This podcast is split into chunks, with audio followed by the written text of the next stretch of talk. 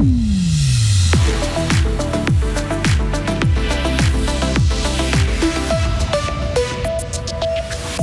Bikov rime avec Gauthieron, un enfant du club reste un dragon. Andrei Bikov prolonge.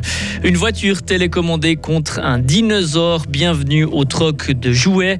Le retour de Ferrari, Lewis Hamilton pour écrire l'histoire et Red Bull pour asseoir définitivement sa supériorité. La Formule 1 est de retour. Demain, des plages ensoleillées, mais de nuages avec température de 11 à 14 degrés. Voici le journal de Vincent Douce. Bonsoir Vincent. Bonsoir à toutes et à tous. Andrei Bikov reste un dragon. L'attaquant de 35 ans prolonge son contrat d'une année avec son club de toujours, Fribourg-Gotteron. Andrei Bikov a été formé au club. Il va disputer sa 18e saison sous les couleurs de Fribourg. Cette prolongation se fait après des semaines d'incertitude, mais elle était dans l'air du temps depuis le début de la semaine. Le club confirme aujourd'hui l'information. L'ours en peluche de votre enfant vient de rejoindre la bonne dizaine d'autres jouets qu'il ne touche plus. Eh bien, vous devriez peut-être penser à faire du troc pour donner une deuxième vie aux jouets. Il est possible de les revendre ou de les échanger. À Cormanon-Centre, à Villars-sur-Glane, un troc de jouets est organisé cet après-midi. Derrière ce projet, les responsables des enseignes présentes dans ce centre commercial, Salvatore Giacone est le gérant de la Migros de Cormanon. Un troc de jouets parce qu'au jour d'aujourd'hui, on jette beaucoup et ça permet d'avoir des enfants qui viennent échanger, éviter de jeter. Je pense que ça va dans le sens aussi de l'actualité avec euh, l'anti-gaspillage. On a beaucoup d'enfants dans le quartier, on a une école à côté et je pense que c'est là qu'il faut attaquer. nous adultes, on le comprend, les enfants ne comprennent peut-être pas forcément au jour d'aujourd'hui ce qu'il faut faire. C'est aussi leur avenir, donc euh, si on arrive à leur donner quelque chose, euh, déjà un sens à ce qu'ils font, peut-être ils nous sauveront un peu plus tard aussi. Et cet après-midi, des dizaines d'enfants et leurs parents ont amené des jeux de société ou encore des peluches. Le principe est simple. Pour chaque jouet amené, les donateurs reçoivent des points qu'ils peuvent échanger contre d'autres jouets. Cette maman habite à Villars-sur-Glane. Elle est venue avec ses deux enfants. On a amené beaucoup de jouets de la maison et tous ces jouets-là font des points. À la base, on en avait 170. On a pris un bon sac de jouets, il nous reste encore 122. Donc j'ai essayé d'en offrir à une dame qui parlait pas bien français mais là, je sais pas trop quoi faire des 122 points qui restent. En gros, c'est ça. Pourquoi alors est-ce que vous amenez des jouets que vos enfants n'utilisent plus? Alors, il y a plusieurs possibilités. On peut les revendre sur Internet ou bien comme ça, mais je trouvais vraiment l'idée sympa de donner une deuxième vie à ces jouets et puis d'en récupérer par derrière. Je trouve vraiment l'idée sympa. Toi, tu es venu avec euh, ta sœur et ta maman pour poser des jouets. Quels sont les jouets que tu es venu euh, amener ici? Une voiture télécommandée, des peluches, des puzzles. Tu joues plus avec ces jouets? Plus du tout. Pourquoi? Parce que t'es trop grand? Ouais. Quels sont les jouets que t'aimerais reprendre avec toi pour rentrer? Le dinosaure là? Ouais. Des peluches. On a pris déjà un bon sac plein là-bas.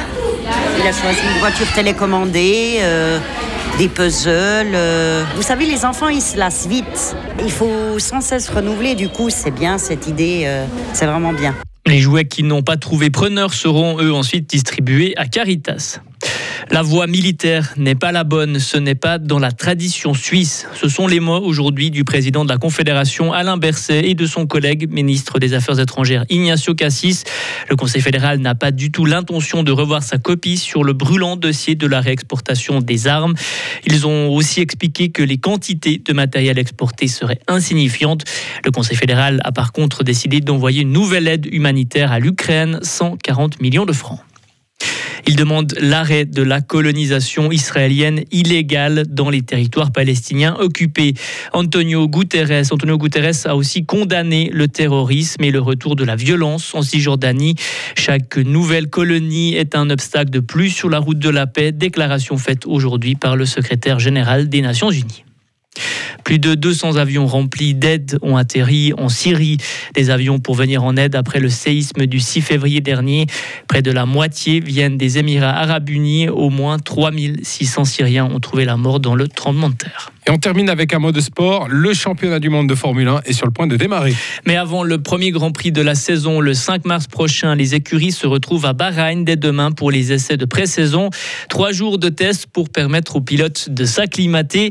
On espère aussi en savoir un peu plus sur les forces en présence, Marie Sariani. Oui, on attend beaucoup de Ferrari qui compte bien retrouver les sommets après avoir atteint la deuxième place du classement des constructeurs en 2022.